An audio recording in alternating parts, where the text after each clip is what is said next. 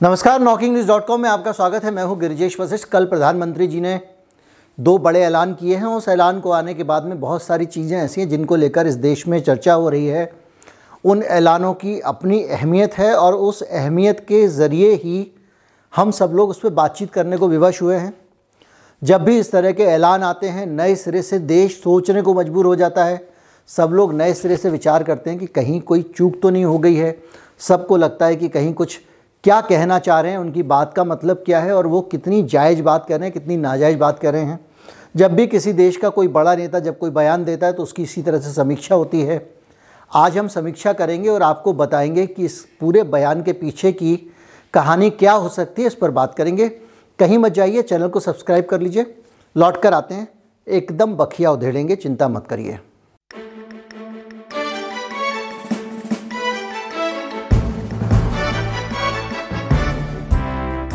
अगर आप इस चैनल को सपोर्ट करना चाहते हैं तो हमारा यू पी आई डिस्क्रिप्शन में सबसे नीचे है। उसके ज़रिए आप भुगतान कर सकते हैं।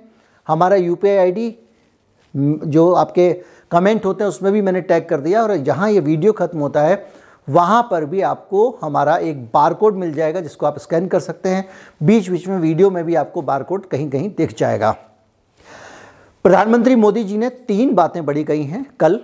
टीके को लेकर, एक तो ये कहा कि 12 से 18 साल के बच्चों को लेकर अब उन्होंने पेरेंट्स की चिंता खत्म कर दी है। पेरेंट्स अपने बच्चों को लेकर अब सुरक्षित महसूस कर सकते हैं और इसलिए उन्होंने बच्चों के टीके को मान्यता दे दी है।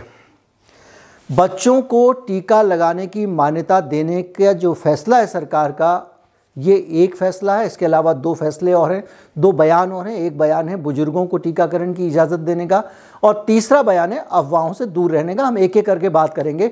बच्चों को टीका देने के मामले में प्रधानमंत्री ने जो बयान दिया है, उस बयान की हकीकत दूसरे दिन ही सामने आ गई है। प्रधानमंत्री के बयान पर तरह तरह की रिएक्शन आ रही हैं। एडवोकेट प्रशांत भूषण ने ट्वीट करके सीधा सवाल किया है कि 24 तारीख तक सरकार कह रही थी कि बच्चों को टीका देने की ज़रूरत नहीं है। सरकार की तरफ़ से टास्क फोर्स के लोग, जो वी के पॉल साहब हैं, वो खुद हेल्थ सेक्रेटरी आईसीएमआर के chief Balram Bhargava press conference करके कह रहे थे कि भारत में बच्चों को टीके की ज़रूरत नहीं है। 24 तारीख को सरकार का ये बयान था और 25 तारीख को प्रधानमंत्री जी खड़े होकर सीधे सीधे टीके की घोषणा कर देते हैं। उससे पहले एक खबर ज़रूर आती है कि भारत बायोटेक के टीके को, कोवैक्सीन के टीके को बच्चों के लिए मंजूरी मिल गई है। और उसके बाद में चूँकि प्रधानमंत्री जब स्वयं टीवी पर नहीं आए तो लगता नहीं सरकार ने कुछ किया है, इसलिए शाम होते होते वो भी टीवी पर आ गए। अब प्रधानमंत्री टीवी पर आकर जब घोषणा करते हैं तो उसके कई मतलब होते हैं। ये माना जाता है कि सरकार ने समझ लिया होगा, सोच लिया होगा कि इसके पीछे कहानी क्या है, इसका सीधे सीधे लाभ होगा, हानि होगी, बच्चों के लिए सुरक्षित तो रहेगा, इसको लगा के बच्चे सुरक्षित तो रहेंगे।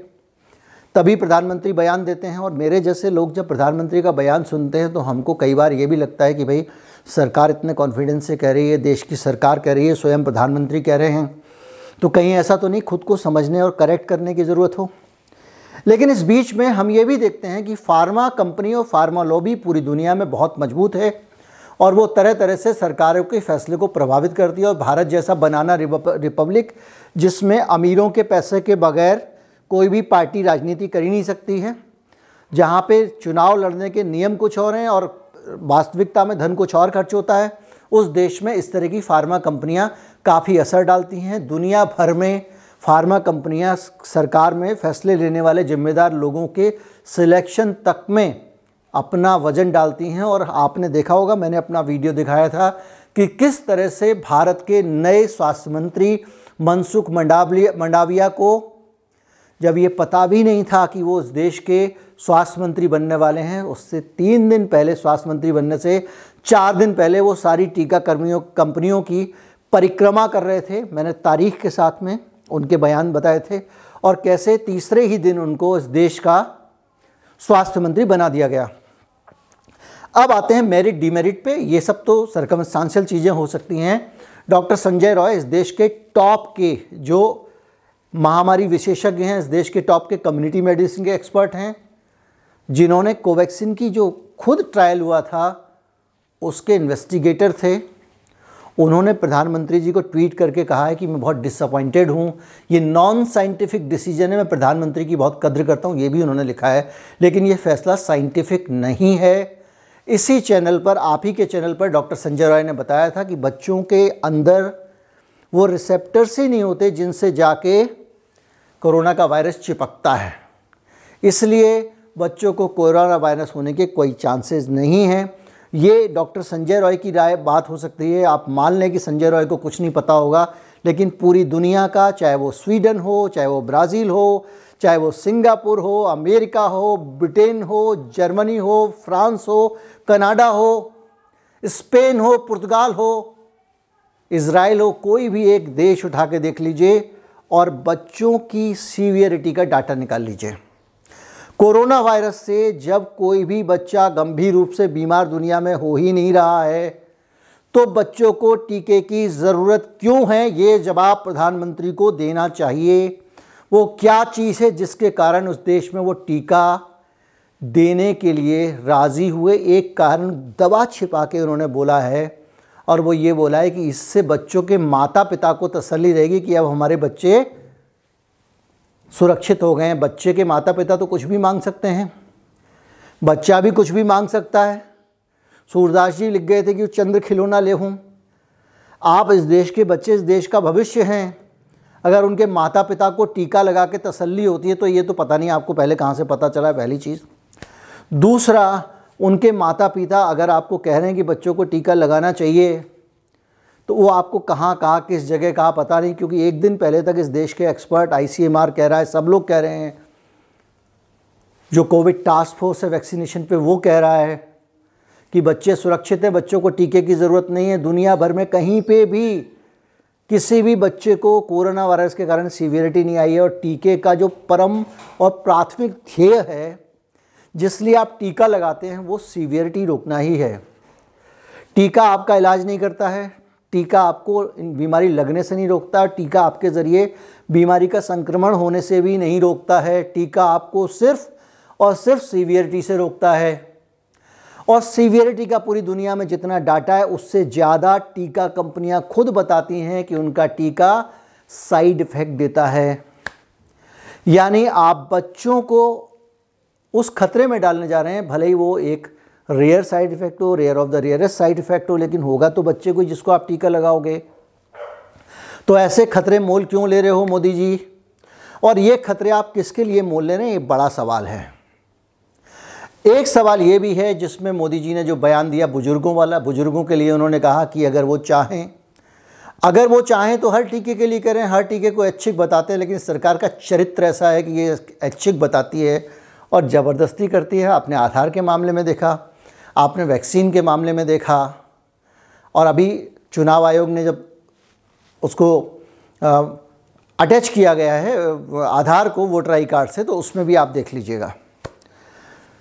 सबसे बड़ी बात यह है कि जब इस देश के एक्सपर्ट आपको कह रहे हैं कि टीका नहीं लगाना चाहिए बच्चों को, उसके दूसरे दिन प्रधानमंत्री जी किस प्रेरणा से, किस ईश्वरीय प्रेरणा से वो कौन सा एंटीना जिससे उनको संदेश मिला ऐलान कर देते हैं कि इसको लगाना चाहिए। नोटबंदी के टाइम पर भी याद कीजिए, सारे एक्सपर्ट ने मना किया था। मोदी जी ने एक कमरे में फैसला लिया, चार लोगों ने फैसला लिया, अपने कैबिनेट को कह दिया कि जो ज़िम्मेदारी होगी मेरी होगी और मंत्रियों को ताले में बंद कर दिया। डॉक्टर हर्षवर्धन का बयान था, मैंने इसी चैनल पे आपको सुनवाया है। और ये सब चीज़ें आप देखते चले आ रहे हैं और अभी फिर उन्होंने यही किया है, टीका बच्चों में लगाने का आदेश कर दिया है। इससे साफ़ दिखाई देता है कि कहीं ना कहीं दाल में कुछ काला है और ये फैसला किसी भी तरह से स्वीकार नहीं किया जा सकता। एक और बात उन्होंने कही है और वो बात उन्होंने ये कही है कि इस देश में जो लोग अफवाहें फैला रहे हैं, उनसे सावधान रहें। अफवाह क्या होती है? साइंस अफवाह होता है या नॉन साइंटिफिक चीज़ें अफवाह होती हैं? जो लोग सचमुच में आपकी बुरी चीज़ों की तरफ़, आपकी नाजायज़ चीज़ों की तरफ़ उंगली उठाएँ, सरकार की जो जस्ट चीज़ें नहीं, उनकी तरफ़ सवाल उठाएँ, उनको उठा के आप घोषित कर देते हैं कि वो अफवाह फैला रहे हैं। ये भी गलत है। इस देश में अभिव्यक्ति की स्वतंत्रता है और किसी भी प्रकार से प्रधानमंत्री अच्छा वैसे तो इन प्रधानमंत्री जी की आदत ही आदत ही है ज़्यादातर मामलों में ये दूसरे लोगों के ऊपर तोहमत लगा के बचने की कोशिश करते हैं, खुद को विक्टिम कार्ड खेलते हैं, वो कोई भी मामला हो, सरकार को बदनाम करने की कोशिश हो रही है जैसे डायलॉग बोलेंगे, ताकि कोई इनके ऊपर सवाल ना उठाए, इसके लिए मैं इनको माफ़ करना चाहूँगा। सीधी सी निचोड़ की बात यह साइंटिफिकली बच्चों को टीके की ज़रूरत नहीं थी, उसके बावजूद इन्होंने इजाज़त दे दी है। बच्चों के अंदर सीवियरिटी का कहीं कोई डाटा नहीं मिलता है, उसके बावजूद इजाज़त दे दी है। भारत की सीरो जो सेंसिटिविटी है और भारत में जिस तरह का लोगों के अंदर एंटीबॉडीज़ का लेवल है, उसको नज़रअंदाज करके इजाज़त दी गई है।